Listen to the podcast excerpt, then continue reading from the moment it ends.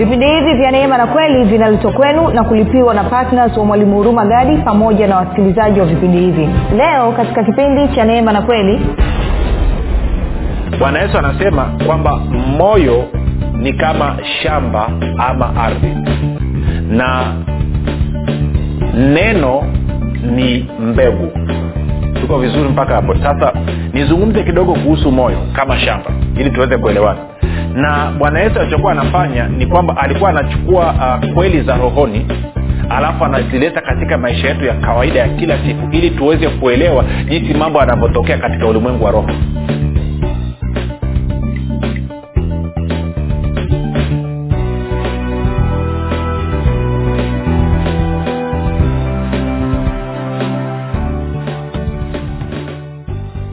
ulipo rafiki ninakukaribisha katika mafundisho ya kristo kupitia vipindi vya neema na kweli. Jina langu naitwa huruma gadi.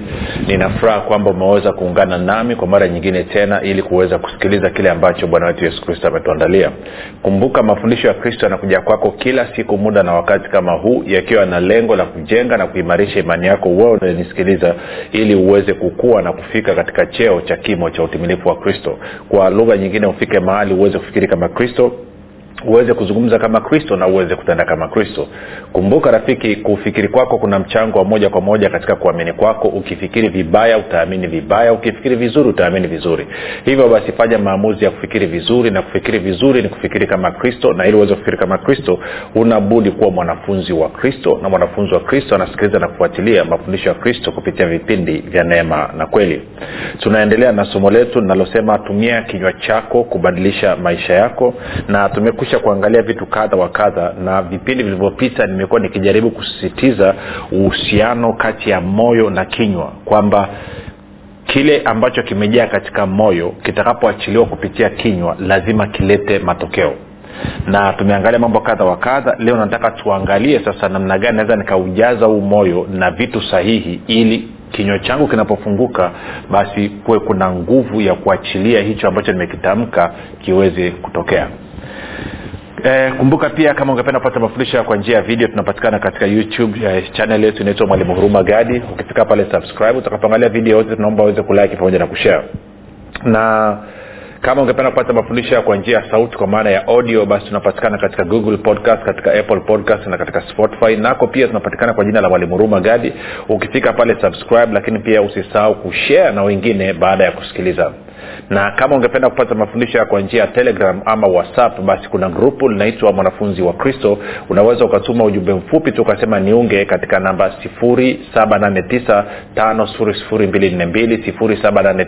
7895242 nawe utaunganishwa. Nitoe shukurani za dhati kwako ambao umekuwa ukisikiliza na kufuatilia mafundisho ya kristo kupitia vipindi vya neema na kweli kila itwapo leo. Asante pia kwa kuhamasisha wengine ili waweze kusikiliza. Na kama unanisikiliza kwa mara ya kwanza nikupe angalizo dogo tu kwamba mafundisho ya kristo ni tofauti sana na mafundisho ambayo umezoea kuyasikia. Kumbuka mafundisho ya kristo yanadili na mkristo ambaye anafanana na kristo. Na mafundisho mengine labda ulioyasikia yamekuwa yakishughulika na mkristo kana kwamba bado anafanana na adamu. Kitu ambacho sio sahihi. Kwao naomba nipe siku tatu mfululizo za kunisikiliza kabla ya kuzima redio yako ama kuleft kwenye grupu. Baada ya siku tatu na kabisa utakuwa umemruhusu roho mtakatifu kufanya kazi eh, ndani ya moyo wako ambayo itaruhusu uweze kuona na uanze kujitambua kwamba wewe umekuwa nani baada ya kuzaliwa mara ya pili. Kwa hiyo naomba nipe siku tatu. Baada ya siku tatu kama hujaelewa basi ruksa kuama channel na kutokusikiliza kabisa. Nitoe shukurani za dhati kwako wewe pia ambao umekuwa ukifanya maombi kwa ajili ya kwangu mimi pamoja na timu yangu lakini pia kwa ajili ya wasikilizaji wa vipindi vya neema na kweli. Nasema asante sana kwa maombi yako. Maombi yako yanaleta tofauti kubwa sana sana sana sana sana sana. Kumbuka tu unapofanya maombi kwa ajili ya wasikilizaji wa vipindi vya neema na kweli omba macho ya mioyo yatiwe nuru Eh, sawasawa na waefeso mlango wa kwanza mstari ule wa kumi na saba hadi wa ishiri na tatu na wakolosai pia mlango wa kwanza mstari ule wa tisa hadi wa kumi na moja. Pia usisahau kumwomba baba kwamba kwa njia ya roho mtakatifu na malaika basi watu waweze kukutana na mafundisho ya kristo kupitia vipindi vya neema na kweli. Iwe ni katika redio iwe ni katika mitandao ya kijamii ama iwe ni katika vitabu. Kufanya maombi katika namna hiyo basi utapata matokeo mazuri na makubwa. Na mwisho nitoe shukurani za dhati kwako ambao umefanya maamuzi ya kuwa patna wa vipindi vya neema na kweli na kwamba kila mwezi kwa sadaka yako ya upendo una tunachangia gharama za injili kwa njia ya redio ili watu wengi zaidi waweze kufikiwa. Kumbuka lengo ni kwenda na kufika katika nchi nzima ya tanzania na kwamba tukifika mpaka kufika mwezi wa sita mwaka kesho tuwe tumemaliza tanzania nzima na tupanuke sasa tuanze kwenda kwenye nchi jirani kwa sababu meseji tunayo na uhitaji wa watu kujua ukweli wa kristo upo. Kwa hiyo rafiki nakupa ongera sana. Na kama hujafanya maamuzi ya kuwa patna wa neema na kweli ama kuchangia gharama za injili kwa njia ya redio basi swali langu ni moja unasubiri nini rafiki? Maana umekuwa ukifurahia mafundisho ya kila siku yanakujenga wewe. Kama wewe amekujenga kwa nini usipeleke upendo huo huo kwa wengine nao wakaanza kujengwa? Kwa hiyo nataka uone ni muhimu sana kwamba watu kufikiwa na injili mafundisho ya kristo kwamba ni muhimu kama vile ambavyo ni muhimu wewe kula chakula kama vile ambavyo ni muhimu wewe kuvaa na kama vile ambavyo ni muhimu wewe kuwa na dari la kuishi. Kwa kama hivyo vitu ni muhimu je si zaidi sana nafsi za watu zikaokoka nafsi za watu zikamjua mungu nafsi za watu zikamjua kristo? Ukitia kipaumbele kwenye kuchangia injili kama ambavyo unatia kipaumbele kwenye chakula chako na mahitaji yako ya kila siku utaleta tofauti kubwa sana. Baada ya kusema hayo basi nataka tupige hatua tuendelee na somo letu. Moja kwa moja tuende kwenye matayo kumi na mbili mstari ule wa thelathini na nne kumbuka haya ni maneno ambayo bwana yesu alizungumza kwa mafarisayo. Anasema enyi wazao wa nyoka mwawezaje kunena mema mkiwa wabaya? Maana kinywa cha mtu huyanena ya ujazayo moyo wake. Kinywa cha mtu huyanena ya ujazayo moyo wake. Sasa rafiki nimekuwa nikirudia sana. Kwa nini nimekuwa nikirudia sana? Naamini ni eneo ambalo ni la muhimu mno kwa kila mkristo kulielewa kwa undani. Kwa bahati mbaya wakristo wengi ama hawajafundishwa ama wakifundishwa wanapuuzia nami nitakupa challenge tafuta wapi utaweza ku, ku, ku, ku, ku. okay ngoja nigeuze niseme namna hii kama tunataka kusaidia wakristo ili waweze kuwa na maisha ambayo mungu amekusudia wawe nayo ili waweze kuwa na matokeo ambayo mungu na bwana wetu yesu kristo na roho mtakatifu walikusudia wawe nayo. Ni muhimu tukawafundisha wakaweza kuelewa uhusiano wa kinywa na moyo katika kuleta mabadiliko katika maisha yao ya kila siku. Na ndo kazi ambayo nimekuwa nikifanya kupitia somo hili. Inawezekana labda unasikiliza somo hili unatafuta kitu kikubwa mtadaa kitu cha ajabu si ufunuo ajabu. Hakuna ufunuo wa ajabu my friend. Ni hivi vitu ambavyo ni vya msingi kabisa ambavyo ukivitilia mkazo ukivitilia maanani ukaanza kuenenda sawasawa na mungu anavyoelekeza utapata matokeo. Kumbuka kitu kimoja rafiki. Aliyekuumba wewe na kuniumba mimi ni mungu. Na kupitia bibilia mungu anaelezea namna ambavyo mimi na wewe tunaweza tukaenenda na kuendesha maisha yetu ya hapa duniani kila siku tuko sawasawa rafiki? Kwa hiyo ni muhimu tukafuata utaratibu ambao mungu anasema. Ni muhimu tukafuata maelekezo ambayo mungu ameweka. Kama mungu anakuambia moyo wako unafanya kazi katika namna hii basi ni muhimu ukakubaliana na ukajua ukaweza kushirikiana na moyo wako. Kama anakuambia maneno yako yanafanya kazi katika namna hii basi ni muhimu ukajua ukaweza kushirikiana na maneno yako. Moja nilete kitu kimoja. Moja nikwambie kitu. Tunavyozungumzia habari ya maneno ama kinywa kinywa mbali ya kula chakula kinywa pia tunakitumia kuzungumza. Na na kimsingi e, sidhani si kama wakati mungu anatupa kinywa alikuwa amewaza zaidi habari ya sisi kula. Nadhani aliwaza zaidi ya sisi kutawala kupitia vinywa vyetu kupitia maneno yanayotoka ndani ya vinywa vyetu. Sasa maneno rafiki yana nguvu ya ajabu. Maneno naweza nikatumia maneno nikakufurahisha lakini pia ninaweza nikatumia maneno nikakuhuzunisha. Si naweza nikatumia maneno nikakujenga na kukuimarisha ukajiona kwamba na wewe unafaa. Naweza nikatumia maneno nikakudhalilisha ukajiona kwamba ufai naweza nikatumia maneno nikakupa sababu ya wewe kuishi na naweza nikatumia maneno nikakupa sababu ya wewe kufa. Kwa lugha nyingine nikazungumza mambo ambayo yakakusukuma na kukuchochea wewe kwenda kutoa uhai wako. Na ni maneno hayo hayo kutoka kwenye kinywa hicho hicho. Kwa hiyo ni muhimu mimi na wewe tukapata maarifa tukafahamu jinsi ambavyo maneno yanatuathiri katika maisha yetu ya kila siku. Moja nikupe mfano mdogo. Umeme najua hata kama uko kijijini unafahamu habari ya umeme. Umeme na haswa nizungumzia umeme wa tanesco. Tuko sawasawa umeme tunatumia kwa ajili ya kuwasha taa ndani, ndani ya nyumba. Tunatumia umeme kwenye ku labda kupikia chakula unawasha jiko la umeme unaweza ukapikia chakula. Tunatumia umeme kuwasha pasi kwa maana pasi tunatumia kupasi nguo. Tuna, umeme ndio unaotumika viwandani kuzalisha bidhaa na, na kadhalika na kadhalika. Kwa lugha nyingine umeme una manufaa na matunda makubwa sana katika maisha yetu ya kila siku. Lakini huu umeme umewekewa utaratibu wa namna ambavyo tunatakiwa kuutumia kwamba nitakapojua namna ambavyo umeme unafanya kazi alafu nikaanza kushirikiana na huu umeme nitapata manufaa na matunda yote ambayo yalikusudiwa kupitia umeme.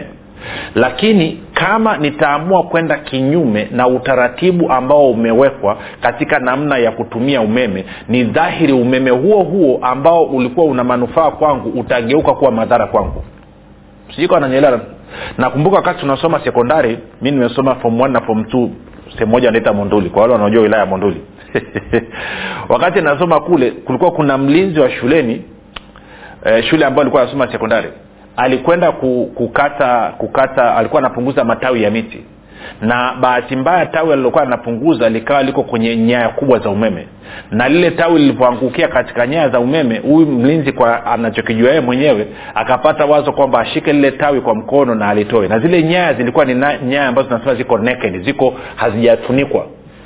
Kilichotokea ni kwamba alikauka pale pale.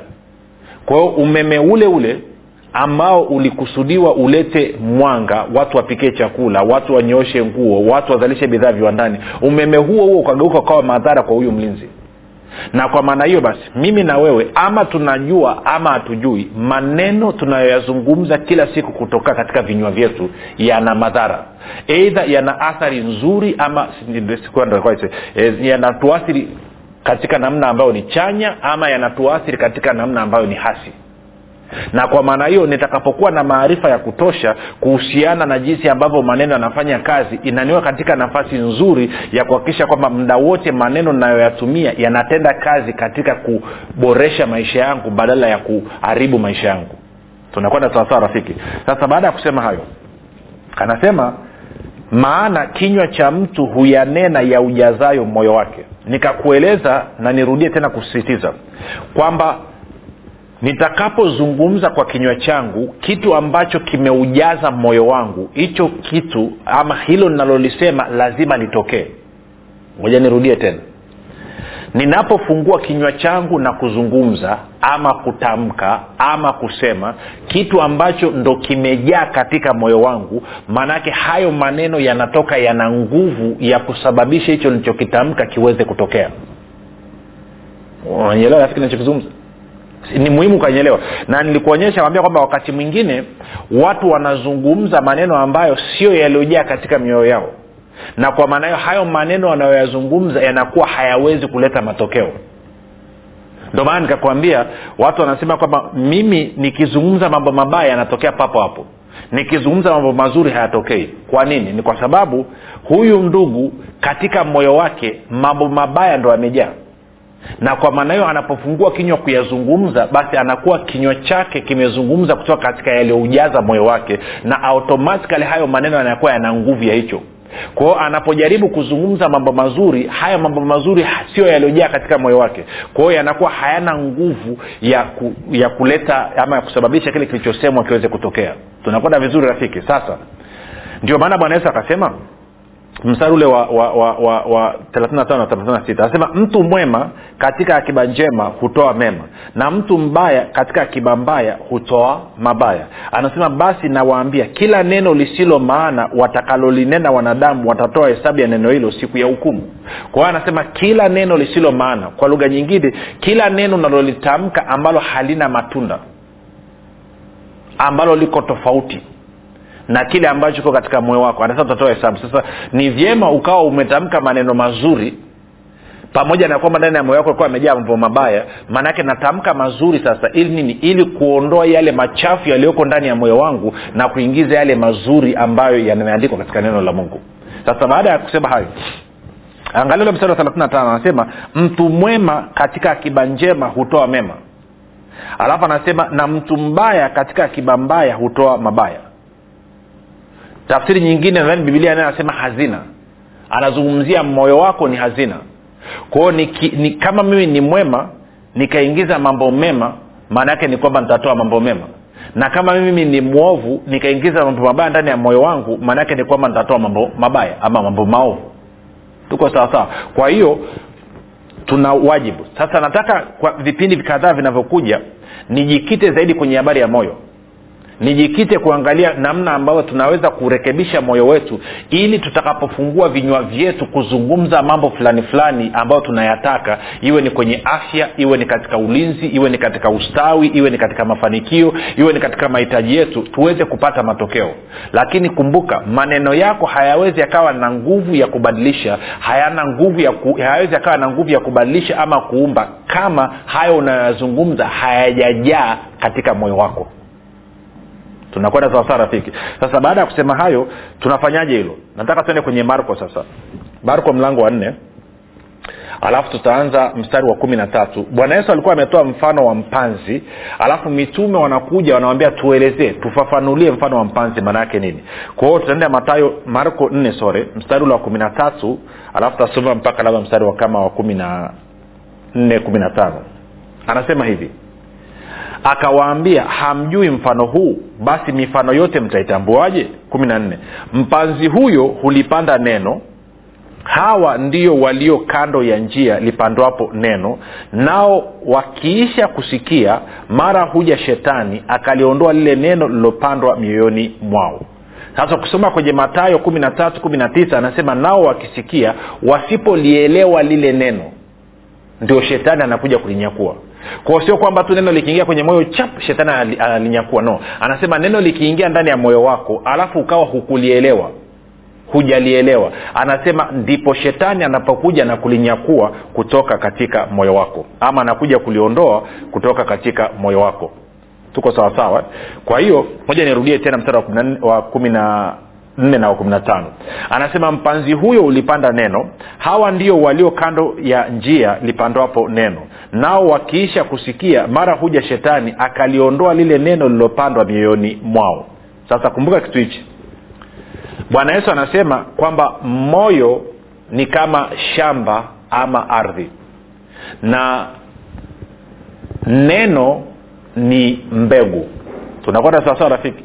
Kwa hiyo moyo ni shamba neno ni mbegu. Tuko vizuri mpaka hapo. Sasa nizungumze kidogo kuhusu moyo kama shamba ili tuweze kuelewana. Na bwana yesu alichokuwa anafanya ni kwamba alikuwa anachukua uh, kweli za rohoni alafu anazileta katika maisha yetu ya kawaida ya kila siku ili tuweze kuelewa jinsi mambo yanavyotokea katika ulimwengu wa roho ama jinsi ambavyo mambo yanatokea ndani mwetu. Kwa hiyo bwana yesu anasema kwamba moyo wako wewe ni shamba kwa kama moyo ni shamba ama ni ardhi maanaake ni kwamba basi moyo unatenda kazi sawasawa sawa na ardhi ama shamba linavyotenda kazi. Ndicho ambacho anatuambia hapa. Kwao kwa lugha nyingine nina uwezo wa kuangalia shamba langu nikaangalia jinsi ambavyo ardhi ile katika shamba langu inavyofanya kazi inapokuja kwenye swala la kuotesha mimea nikawa nina picha kamili jinsi ambavyo moyo wangu unatenda kazi.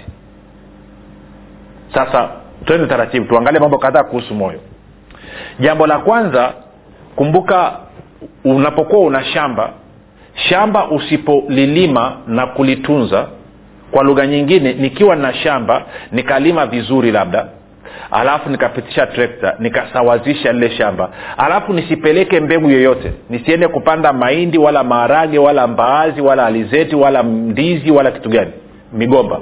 Maana yake nini? Maana yake ni kwamba kitakachoota ni hicho kitakachoota. Na tunafahamu kwa uzoefu kinachoota kwenye shamba huwa hayaoti mambo mazuri. Huwa yanaota mambo mabaya. Utakuta kuna magugu humo utakuta kuna miti pori utakuta kuna majani pori na kadhalika na kadhalika. Sijawahi kuelewa kwa nini havioti vitu vizuri. Wewe umewahi kujiuliza kwa nini havioti vitu vizuri? Kwamba umelima shamba lako alafu naenda unalala ukija asubuhi unakuta maharage yameota. Ama unakuta kuna mahindi yameota. Ama unakuta kuna miembe imeota. Hakuna. Tunafahamu ukilima shamba vizuri ukasafisha shamba na usipopanda kitu chochote asilimia kubwa ni kwamba ukirudi kwenye shamba lako utakuta mambo mabaya. Utakuta magugu utakuta manyasi utakuta sijui vitu gani vitu gani. Vitu vya ajabu ajabu ndo vimeota katika shamba lako. Sasa kwa mtazamo huo huo katika ufahamu huo huo moyo wa mwanadamu pia usipo usipoingiziwa neno la mungu ndani yake usipoingiziwa mbegu sahihi ambazo ni neno la mungu kitakachotokea ni kwamba lazima yaote magugu lazima vitu vibaya vyote kumbuka moyo wako hauna tofauti na shamba linavyofanya kazi shamba sio tu kwamba ukililima ukishalilima unatakiwa upande mbegu ya kile ambacho unakitaka na ukishapanda mbegu unawajibika pia kutunza unawajibika kupalilia unawajibika kung'olea unawajibika kwenda shambani na kuangalia na wakati mwingine unawajibika kupulizia nini dawa ya kuua magugu na wakati mwingine kutia mbolea. Na kama ham- hamna mvua na kuna mfereji wa maji unawajibika kumwagilia. Kwao kuna matunzo ambayo yanahitajika katika shamba kama unataka lile shamba liweze kukupatia chakula likupatie mazao ama mavuno ambayo umekusudia. Kwa ili uweze kupata mavuno unayotaka lazima pia uchukue mbegu uingize katika shamba. Sasa haya mambo tunayaelewa katika maisha yetu ya kila siku. Kwa bahati mbaya kwa bahati mbaya wakristo wamedanganywa wame na adui wakafikiria kwamba ukitaka kitu kitokee kinatokea tu. Ama mungu akitaka kitu kitokee katika maisha yetu kinatokea tu. Ngoja nikuulize swali wewe una shamba. Vipi kwenye shamba lako kama msimu huu? Ungeamua kwamba unalilima vizuri. Sawa. Unalilima vizuri kabisa lina, linakuwa liko safi. Alafu unaingia kwenye maombi ya kufunga saba kavu. Alafu unamwomba mungu kwamba upate mavuno gunia kumi mavuno labda mahindi gunia kumi kutoka kwenye shamba lako. Alafu uchukui hatua ya kwenda kupanda mbegu unadhani msimu ukifikia mwisho utakuwa umevuna gunia ngapi? Jibu unalifahamu utakuwa umevuna nini? Sifuri. Sana sana shamba lako litakuwa limeharibika magugu yameingia humo ndani manyasi yameingia humo ndani miti ambayo hukuitaka vitu ambavyo hukuvitaka. Kwa nini? Kwa sababu mungu baada ya kuumba alivyoumba mbingu na nchi. Ukisoma kwa mfano kwenye mwanzo nane ishiri na mbili anasema maadam dunia idumupo majira ya kupanda na kuvuna hayatakaa yakome kwa hiyo maanaake ni kwamba ametengeneza ardhi akakupa na mbegu akakupa na msimu wa mvua akakupa na msimu wa jua. Na kwa maana hiyo anajua kwamba wewe unajua kwamba ukitaka chakula kama unataka mahindi kama unataka maharage basi unatakiwa uchukue mbegu ambazo mungu amekupa alafu uende ukazipande kwenye ardhi ambayo mungu amekupa alafu utasubiria mvua inyeshe kama ambavyo mungu ameleta kwa, kwa majira yake. Na kwa maana hiyo utatakiwa kutunza na kupalilia shamba lako na utavuna kwa hiyo unaona kwamba mungu alikwisha kufanya kila kitu cha kukuwezesha wewe uweze kupata chakula.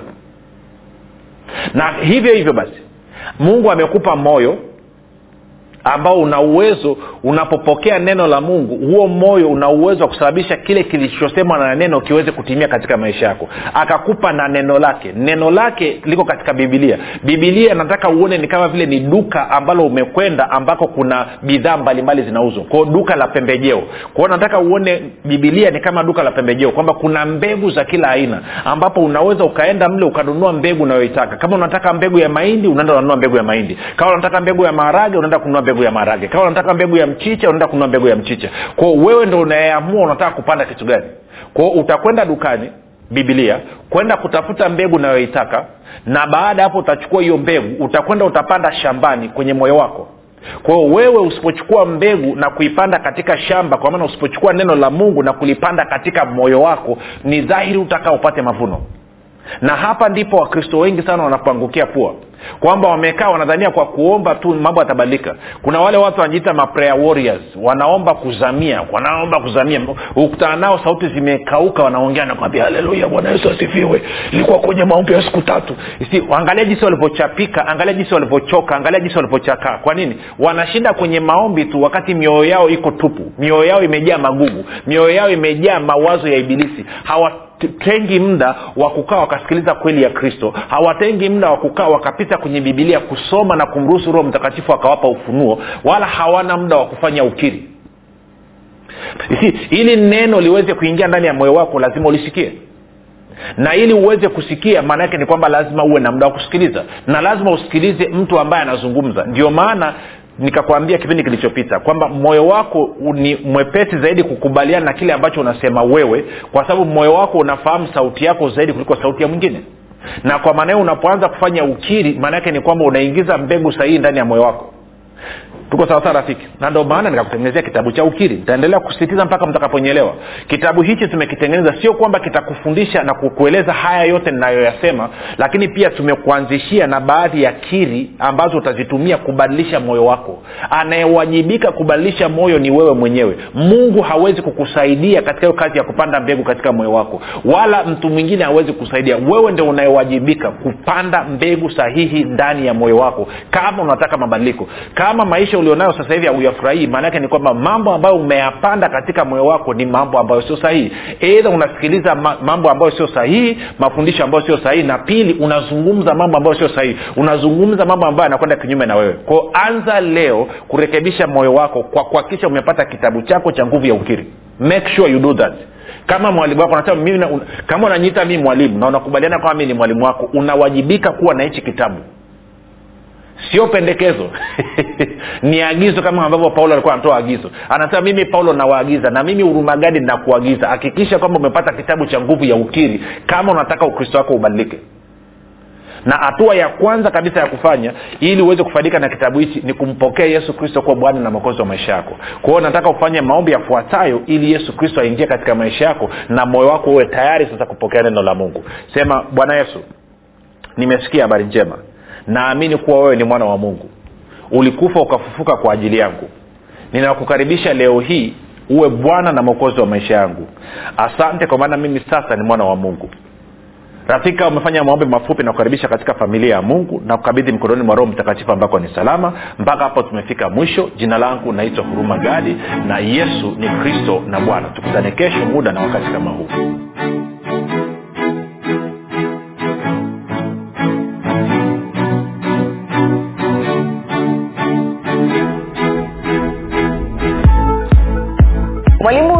gadi chini ya uongozi wa roho mtakatifu anakuletea kitabu kipya cha nguvu ya ukiri. Kitabu ambacho lazima kila mkristo awe na nakala. Kwa nini? Kwa sababu nguvu ya ukiri ni kitabu pekee ambacho kinafundisha kwa kujenga na kuimarisha imani yako ili wewe kama mkristo uweze kutumia maneno yako kushirikiana na roho mtakatifu pamoja na malaika kuhakikisha mapenzi ya mungu yanatimia katika maisha yako familia yako na kazi za mikono yako. Na wakati huo kukupatia ushindi na ulinzi kupitia maneno yako. Maneno ambayo yatasababisha ibilisi majini mizimu pepo wachafu pamoja na wachawi kukuogopa na kukaa mbali na maisha yako familia yako na kazi za mikono yako. Unangoja nini? Badilisha maisha yako milele kwa kupata nakala yako sasa. Kwa sadaka yako ya upendo shilingi elfu ishirini tu. Kwa kupiga simu namba 7645242 au 7895242 au 6735242 nitarudia. 7645242 au 7895242 au 6735242